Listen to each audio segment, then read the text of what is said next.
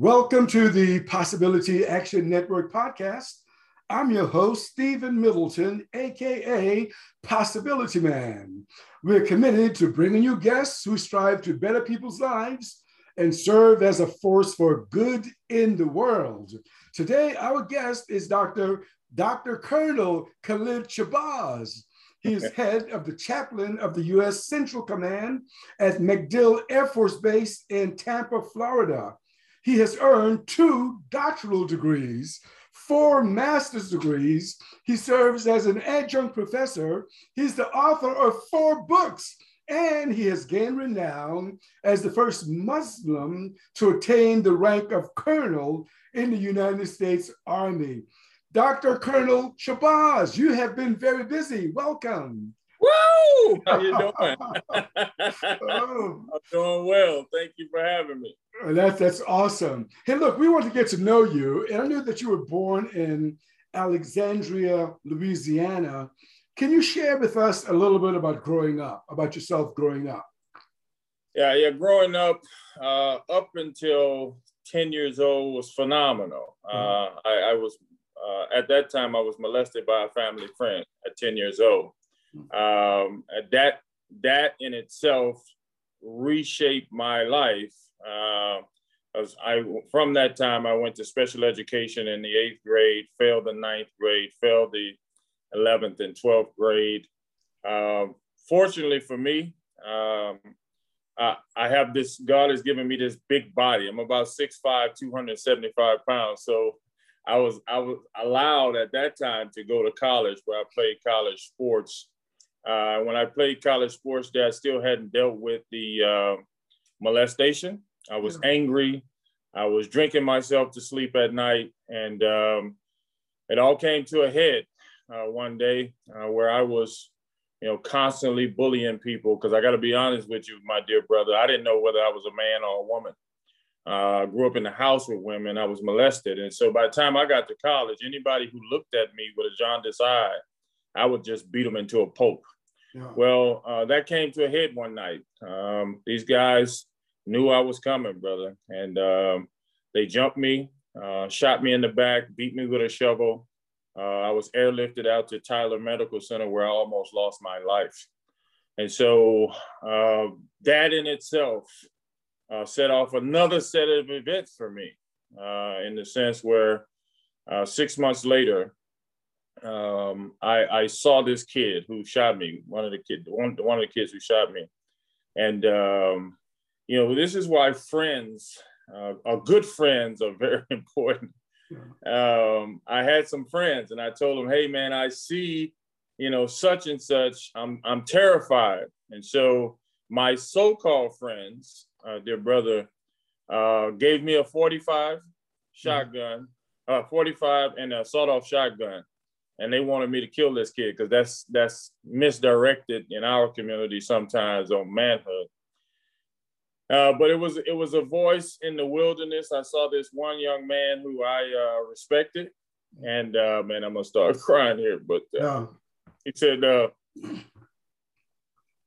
he said, "You're gonna disappoint your mom, man, if you kill this kid." And so uh, I decided not to kill that kid that day. I beat him, and I went to jail for some time. and then after that, I went to, um, I got out of jail and I went to Alexandria, Louisiana, where I served as a cashier slash janitor uh, at Kmart. Um, my wife, my girlfriend at the time was uh, pregnant. I decided to come into the United States Army. Um, and from 1991 to 1992, uh, I had two Article 15s, uh, getting ready to get chaptered out of the Army, getting ready to get put out of the Army. And fortunately for me, I had a, a mentor, uh, some guy who I didn't know decided yeah. to be my mentor. Yeah. And teach me how to be a man. So, okay, so Colonel, this this yeah. is you know you uh, you really hit punch that's real hard right out of the gate there. Before yes. we go on though, I just want to pause for a moment and because I think people need to understand uh, what assault can do to a human being. Yeah. So can you, you mentioned that you had been assaulted as a child. Yeah. Um, you know, how does this impact the life of a person? Can you just kind of pause and let's make sure that people understand that this is a, a criminal act that, that leaves scars on people who uh, are victims of it?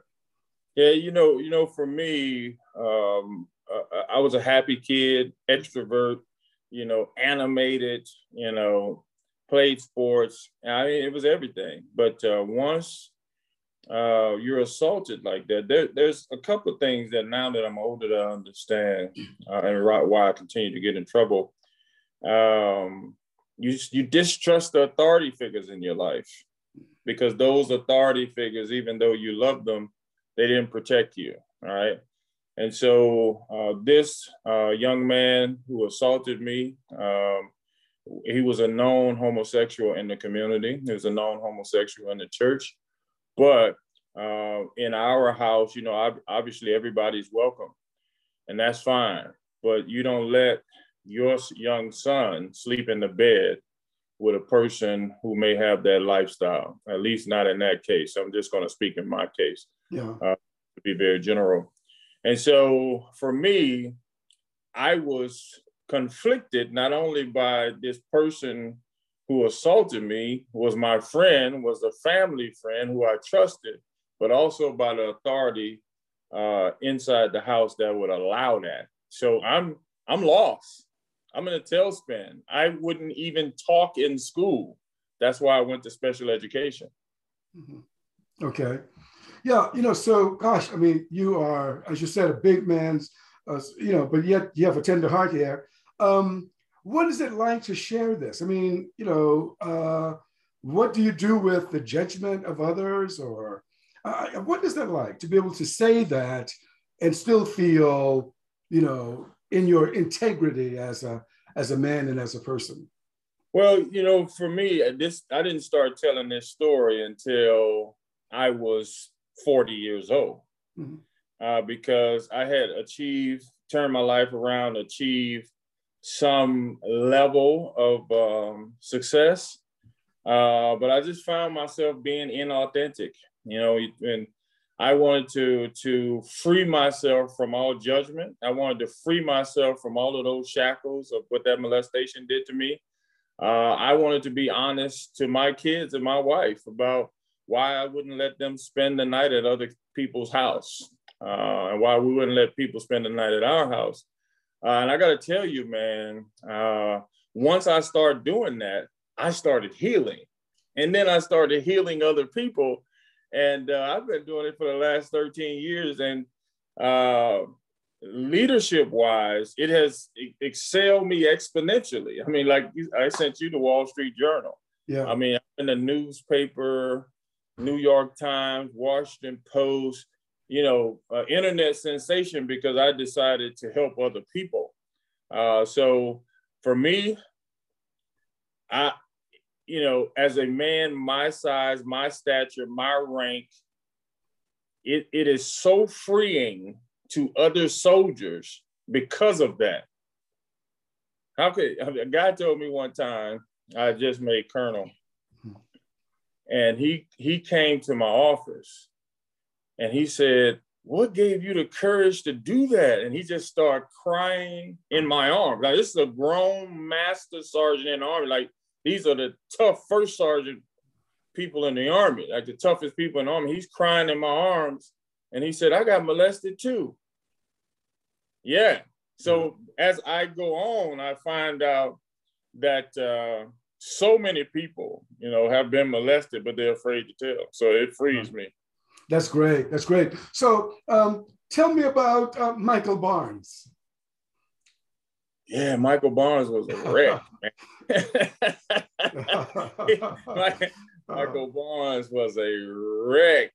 Um, you know, he was a um, a kid that was just lost. I mean, really, just lost. I mean, because you Michael Barnes was the kid that got molested, right? Mm-hmm. Michael Barnes was the kid who was getting teased at school um, uh, on a whole.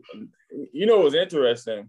I was five seven until I was in the twelfth grade, okay. right? And so five seven, about 165 pounds. And so kids just naturally pick on you when you're a smaller kid, right? And so not only was I getting teased for being in special ed, I don't know where you're from, but you know, in Louisiana we used to call it the short bus. Yeah. People used to tease you for being on the short bus. Then they teasing you because you're smaller, and then you're teasing some of the kids teasing you because you're poor.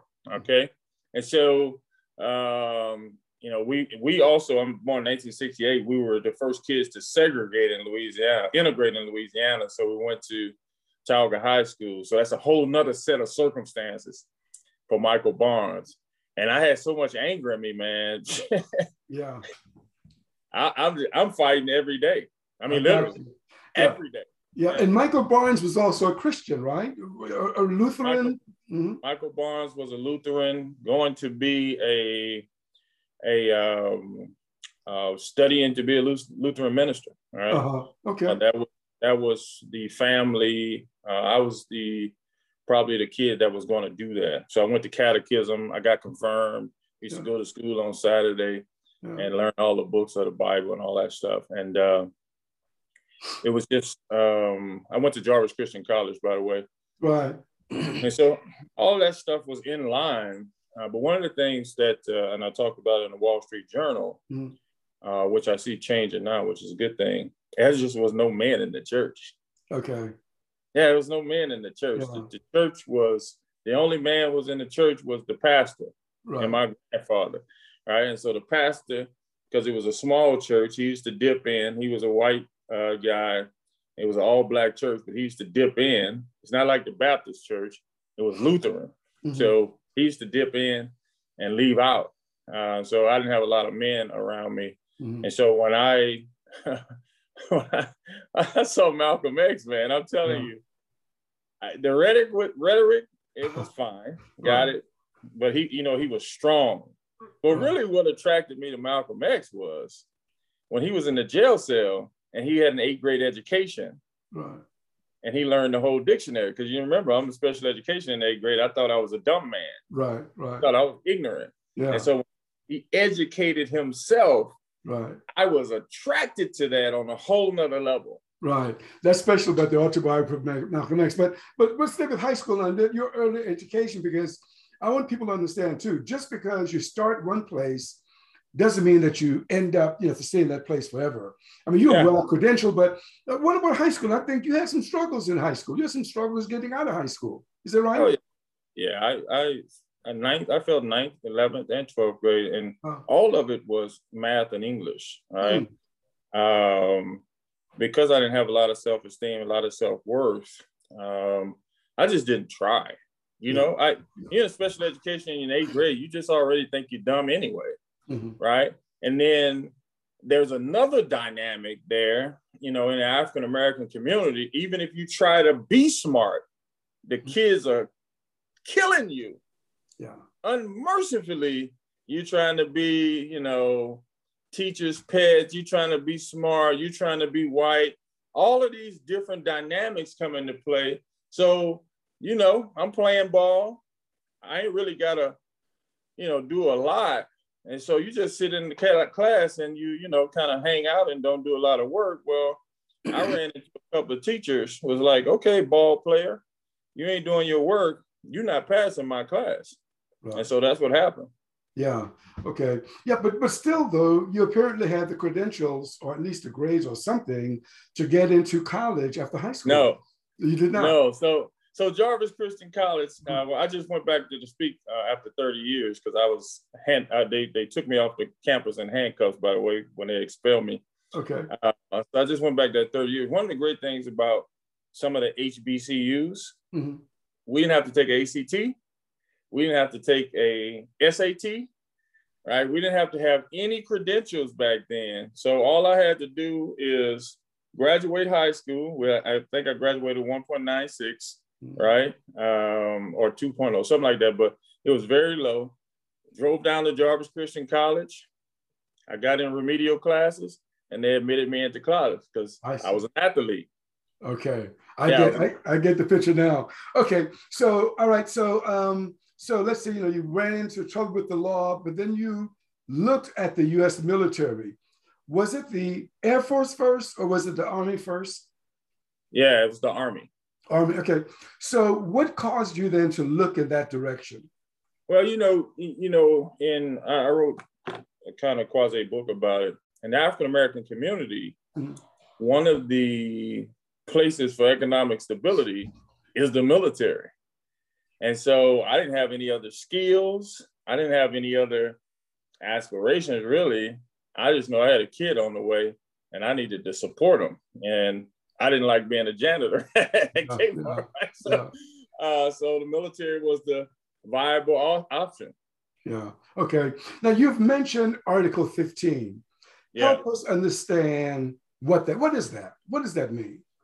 Uh, yeah, Article 15 is non-judicial punishment, right? For for people who are unruly, uh, people who can't be disciplined, people who like to disrespect authority.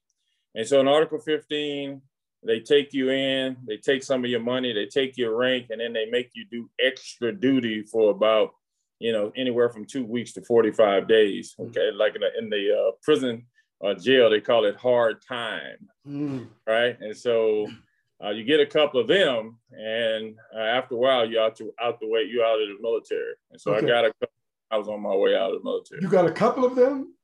Yeah, I got two Article 15s wow. in one year. Okay. Yeah, because I couldn't, I didn't, I didn't, I couldn't take authority. Mm-hmm. Anybody who re- reveled up to me or reared up to me, I didn't care what your rank was. I didn't care who you were. If you busted yourself up, blustered yourself up to me, I was coming at you. Okay. All all I knew was how to get people in authority off of me at this point. I was so disgusted with authority mm-hmm that all anytime somebody tried to, I believe, would disrespect me, then I was coming back at them full force. Well, you know that doesn't work in the military. right, right. Okay, so I want to get this picture straight now. So you're in the military.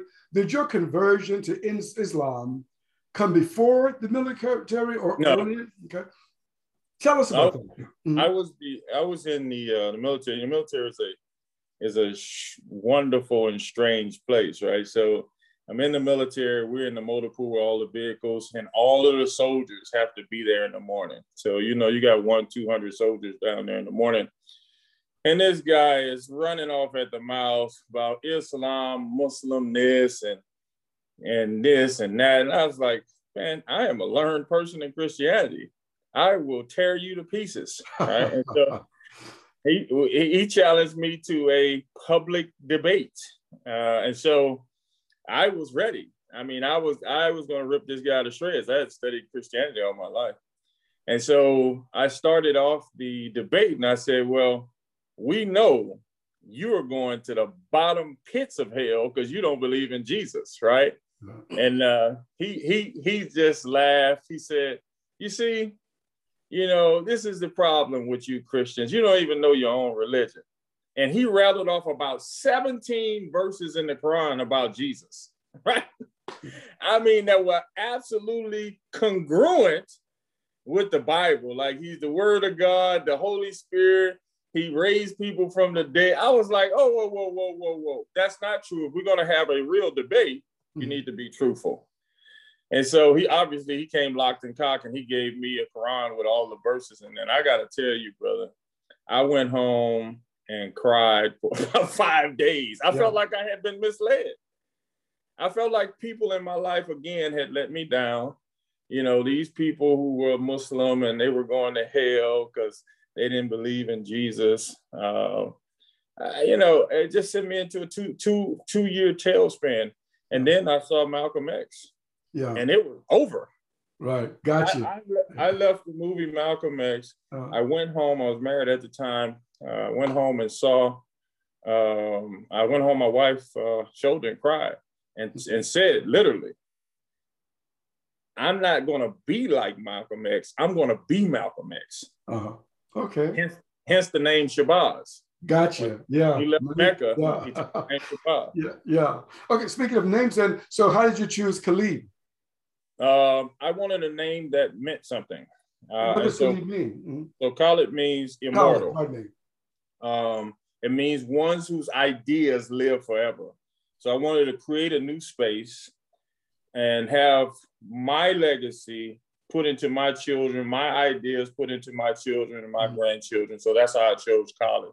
Okay. And Shabazz, interestingly enough, um, it means an eagle that flies above all eagles, mm. one who flies alone, right? And so those two names together for me, I wanted it to uh, create my new mentality and my new paradigm. Okay. Okay. So, um, so at, at some point you you had this this crisis.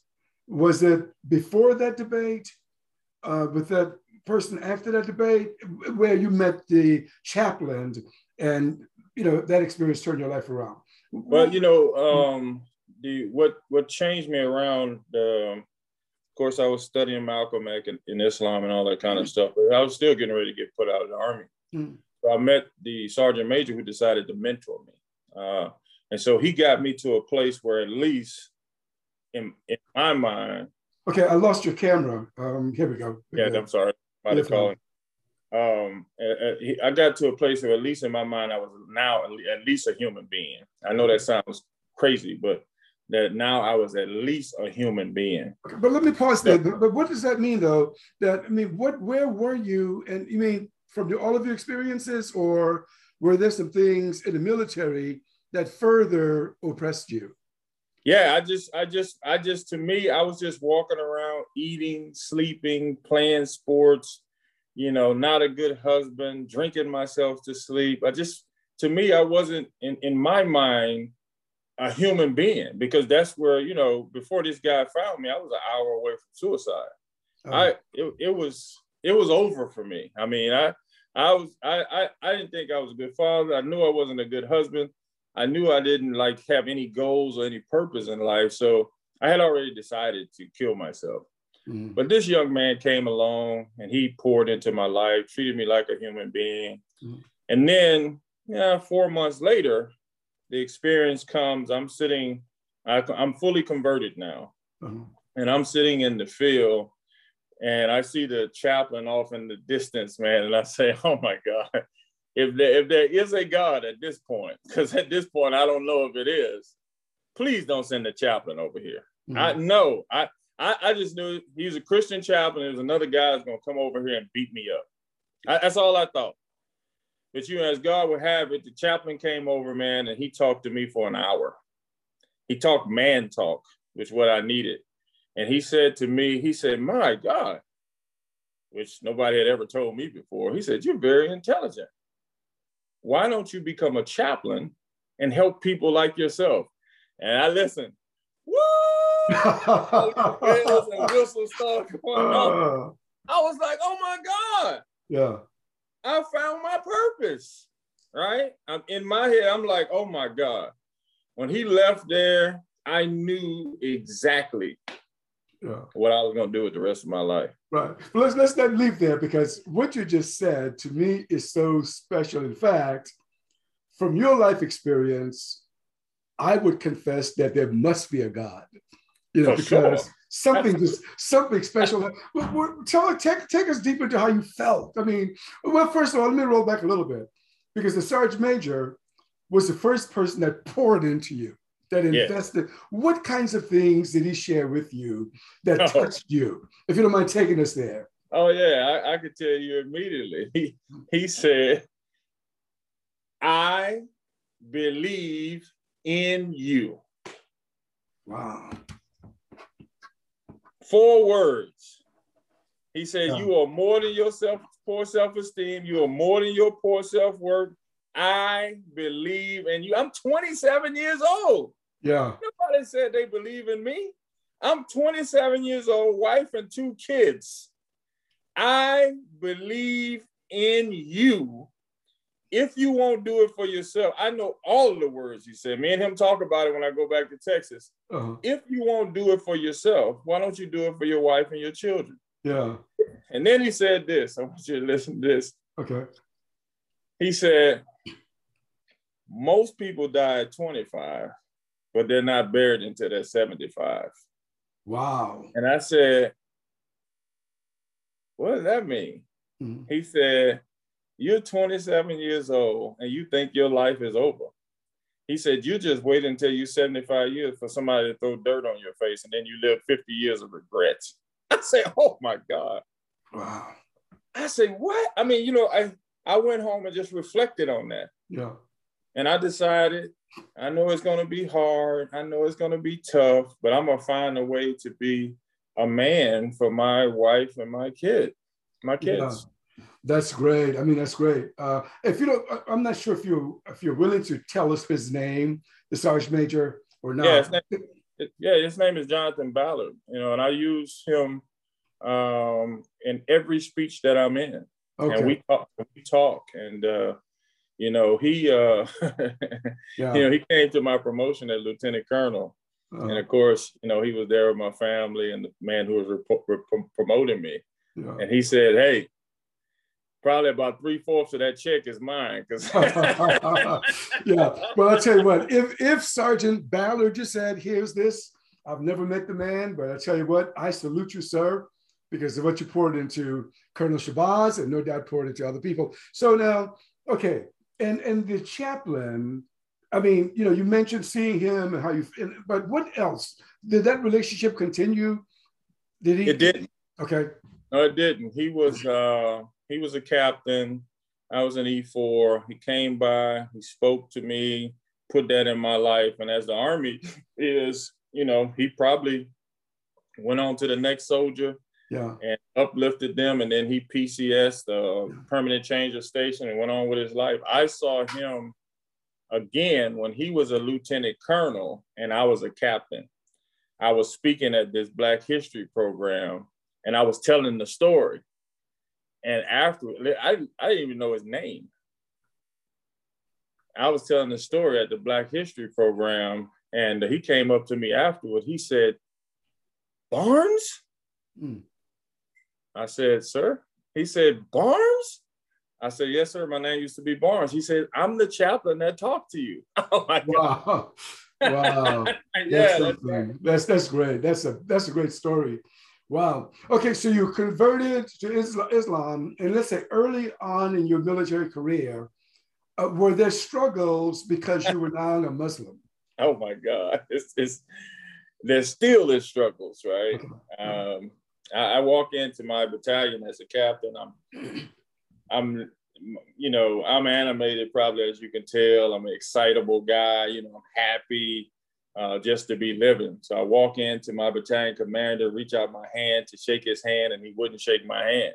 Mm. Uh, he says, uh, "I'm sure you're a nice guy, but we got some problems with your religion. How you guys treat women? Have a nice day."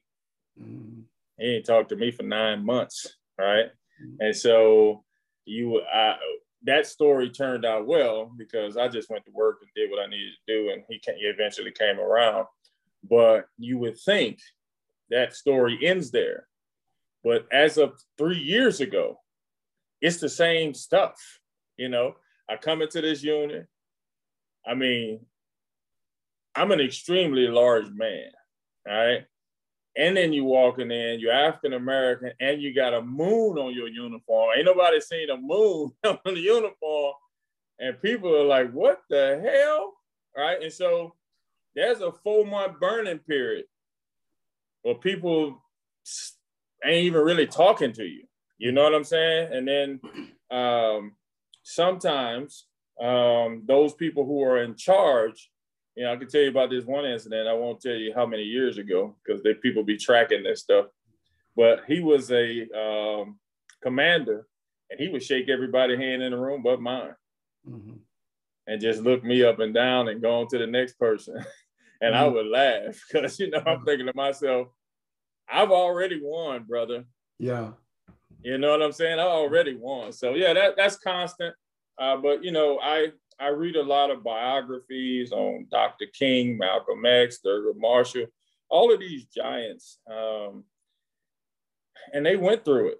You yeah. know, so yeah. I'm Muslim. I'm going through it, but um, my last commander, man, uh, oh, he was giving me my award. this, this is this is wonderful, and this happened about three months ago. Uh, he stood out and he said, because it had about 200 people out there and he said, the first Muslim division chaplain, the first Muslim to go to war college, the first Muslim to make colonel, the first Muslim to work at a three-star command, the first Muslim uh, to work at a four-star command, you are looking at the new Jackie Robinson. uh, that's fan- that's fantastic. Okay, yeah. so yeah, so um, you know, people of difference. Um, so, what kinds of things do you think that, and you can be general about this, some Muslims or some anyone who is not Christian uh, face in the military? Because let's face it, you know, uh, the United States is uh, primarily a Christian country. Yeah. Uh, you would think that most of the people in the military are probably Christian. That's correct. And then the United States, most of the people are of European ancestry. So anyone who is different may face something. What kinds of things do soldiers face in the military generally? Well, generally, the military is a very difficult environment just to be in. I mean, you're talking about on an average day, we're working 10 to 12 hours a day, mm-hmm. right? Mm-hmm. And so we we are a conglomerate of people from all over the world. So a lot of times it's cultural differences, in my opinion. I haven't seen a really a lot. I, a lot of blatant racism, but I think it's like cultural differences. That's one of the great things about being a chaplain. Uh, I was counseling this um, senior the other day, and he's like, chaplain, but you know, he wouldn't look me in my eyes, and he turned around. That's disrespectful, and I'm gonna fry his ASS. I said, hey, brother, let me let me tell you something about the African American man and I can speak from this perspective because I am one. He turned away from you, not in disrespect, but to uh, uh, cover himself so he wouldn't do nothing crazy. I say that's our culture, right? Second part, he was crying, and he the man has an ego in our culture. Our pride is everything. I said, I bet you if you sit down and talk to him, he'll tell you verbatim what I said. And so he talked to the guy and uh, he changed his opinion. So a lot of times, sometimes people mistake racism for cultural differences. You understand? So I think a lot of times uh, some mis uh, corrosive behaviors happen because of cultural differences. I got you. I got you. Uh, what about women? Uh, you know, uh, is that um, what kinds of things? I'm sure you have women who come to you for counseling.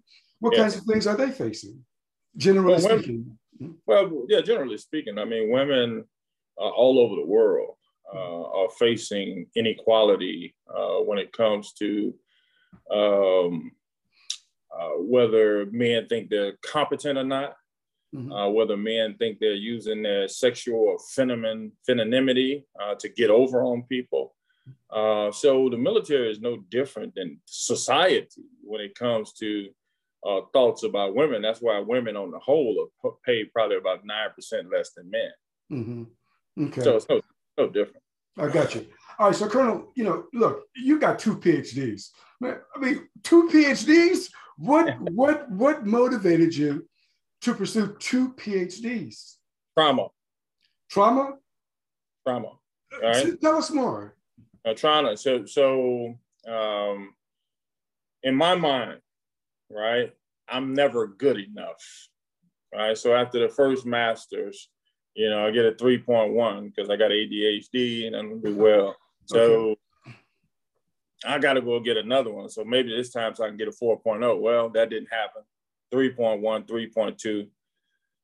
Right. And so now you're into the realm. Well, I got two master's degrees you know, I'm gonna get a PhD. Once I get the PhD, man, I'm whole. I'm gonna feel smarter.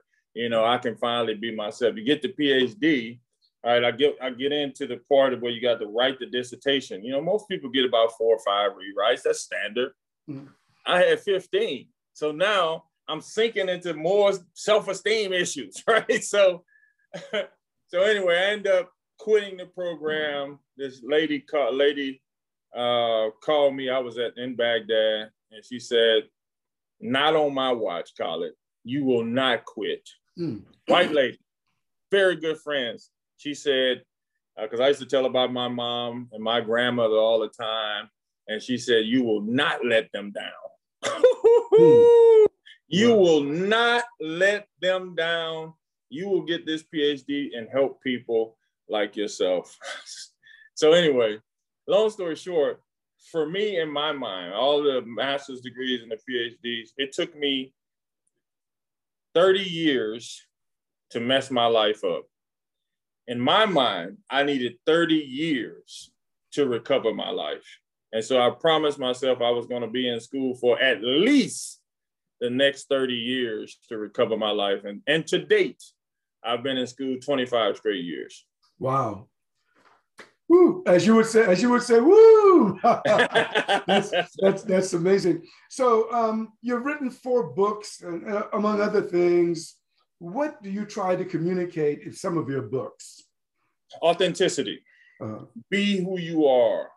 God made you specific for your purpose, your destiny, and who you are. Nobody else can touch. Mm-hmm.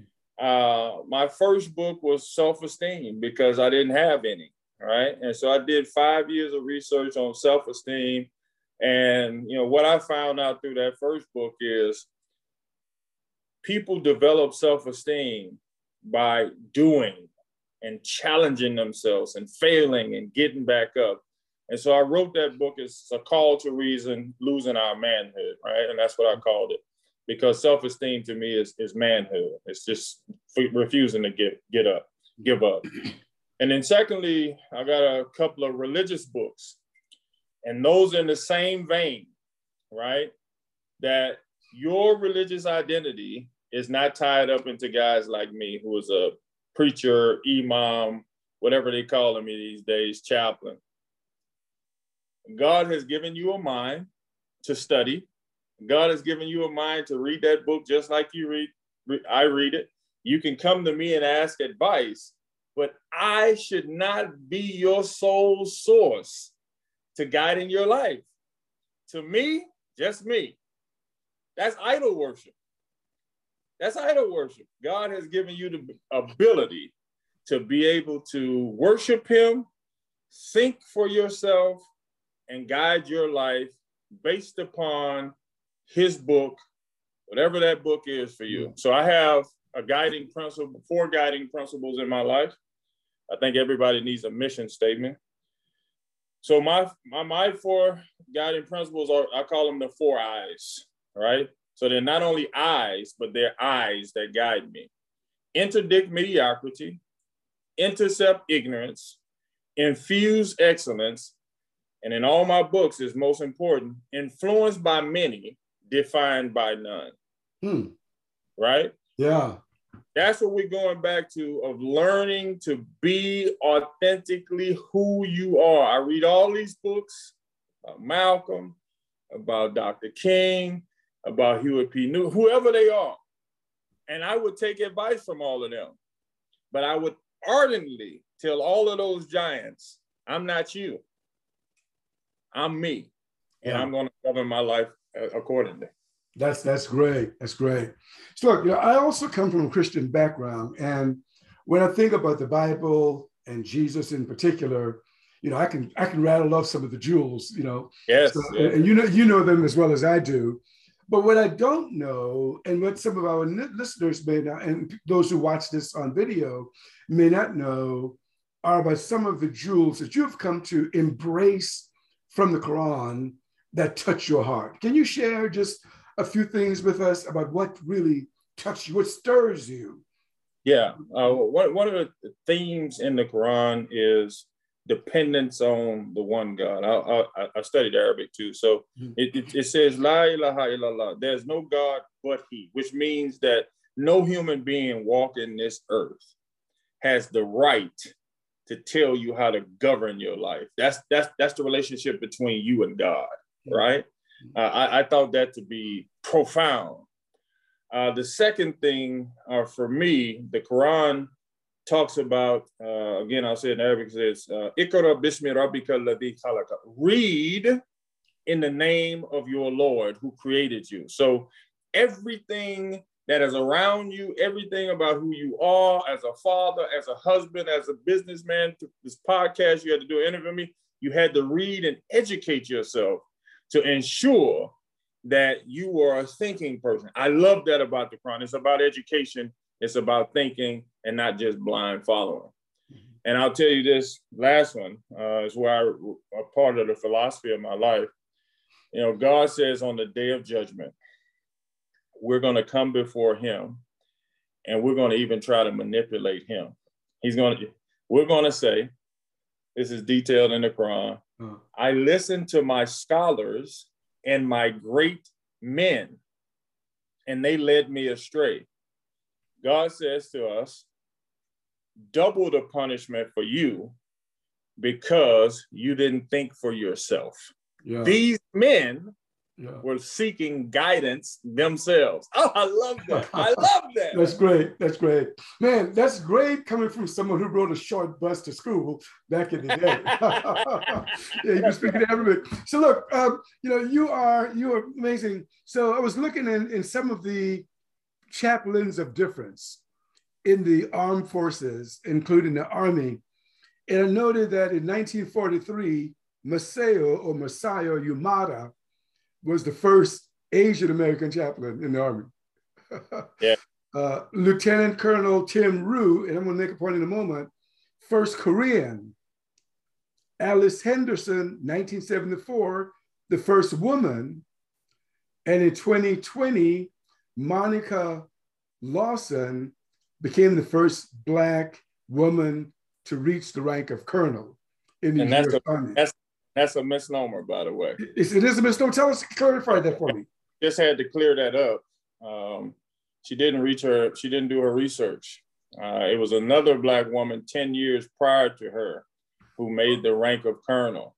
Monica was the first woman to make uh, colonel on active duty. Active so, duty. That's right. Yeah, that's, that's right. right. So yeah, that's, so that's she, what I, I, left that part off. yeah. Okay. so I mean, really, it's the lady called the chief of chaplain's office uh-huh. and really ex- excoriated them uh, because that that thing right there should be taken off the internet. What you just quoted because it's unfair. It has nothing to do with you, but it's unfair to that lady. Uh, I got you. They just didn't you. retract it. Yeah, I got you. Thank you for for clarifying that. That's important. Yeah. So, um, any two more questions any parting wisdom? And these are broad questions, but I'd like to know what, what else would you like to share uh, with our audience about whatever you've discovered about life, about service, about Islam? Well, what I found out about life is you'll never be an eagle hanging around chickens. Uh-huh. I'm, I'm going to say that again. You'll never be an eagle hanging around chickens. Hmm. God made you an eagle. Eagles fly alone, eagles are the rarest bird on the planet. We are rare in our DNA. We have become socialized to be like everybody else. And the problem I see in, in humanity is we put a lot of chickens around us to make us comfortable. Uh-huh. Right? Yeah. We need people around us who are better than us, smarter than us, more experienced than us to help us grow. But we like to live in comfortability. The second thing I'll say, uh, in, in, in accordance with that, if you can't change the people around you, change the people around you. I'm going to say that again. If you can't change the people around you, change the people around you, and you can't change anybody. So if they're not going in accord with where you're going with your life, I'm not telling you to you don't have to be friends with them, but they can't hang around you and stop you from your purpose. Lastly, I'll say this until you change the way you look at things, the things that you look at will never change. Profound. That's great. So how how do you wish to serve? You're in a service capacity. How do you wish to serve humanity as you go forward in your life?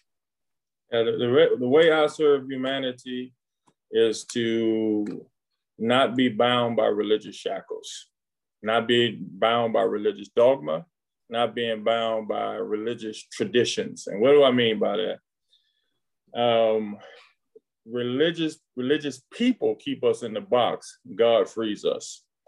I have married two Christians. I've married a Muslim with two Christians where uh, they came to me and said, with your character, your integrity, and how you treat people, we want you to marry us. I said, absolutely, no problem for me. Uh, last month, uh, I married a Christian and a Muslim. No Muslim would marry these people because they were doing interfaith, and no Christian would marry these people because they were doing interfaith. Uh, they saw me on the internet. They called me. We had a six month kind of you know talk back and forth, premarital counseling, and I married them. The Christians were mad, the Muslims were mad, but at the end of the day, these t- these, these two people got married. So, wow. and wow. I helped. So I won't be bound by our religious tradition or shackles, uh, and that upsets the apple cart. Uh, but at the end of the day, we're talking about authenticity. Yeah. Talking about uh, serving mankind. And now, lastly, I say this: my goal in life is after you leave my presence, you'll be stronger. Whatever, whoever. Well, yes, yeah, yeah, I got you. Well, look, I'm, I'm stronger now already. but but I do. I, I, got to ask you one more thing. You know, the yeah. first Muslim colonel in the U.S. Army, and when you, and then the, the two page what we've already said about your credentials and looking back at your life to this point, when you sit there and you consider where you started and where you are, what does that feel like today? Uh, Uh, it's it's it's it's it makes me squirm. It makes me uncomfortable. It makes me sometimes sit in this house and I can't sleep um, because it doesn't seem real. Yeah. Nobody who comes from that far down ends up here, right? and not just end up here being able to take the minutia that I take every day. I mean, you got people who on the internet threatening to kill me, right? Mm-hmm. You know what I'm saying? Like yeah. I, I, I just got from an event the other day. A guy invited to invited me to, and he introduced me, and his voice was shaking, right? And so I called him after. I said, "Mr. Tony, man, I, I just want to commend you for your courage for inviting me. He said, Man, I've been following you on the internet for three years. You're such a good person. People need to be exposed to you. I said, But Mr. Tony, you could have lost your job. He said, Man, I do what God commanded me to do. And you know where I learned that at? From you. Yeah. You see what I'm saying? Yeah. So uh, well, that's, that's the effect you have on people. Yeah. Well, uh, I'll tell you what, that's amazing. Uh, I would say that you're the right man for this job. Woo! Role, you know, the right size, right stature, all of it. right. Because uh, yeah, you're a force to be reckoned with. Thank well, you, Colonel Dr. Khallid Shabazz, thank you for spending time with me today. Thank you for inviting me. I appreciate it. Okay. You have been listening to the Possibility Action Network podcast. Our guest today has been Dr. Colonel Khallid Shabazz in the U.S. Army. Once again, Dr. Shabazz, thank you for your time today. Thank you, sir. Thank you.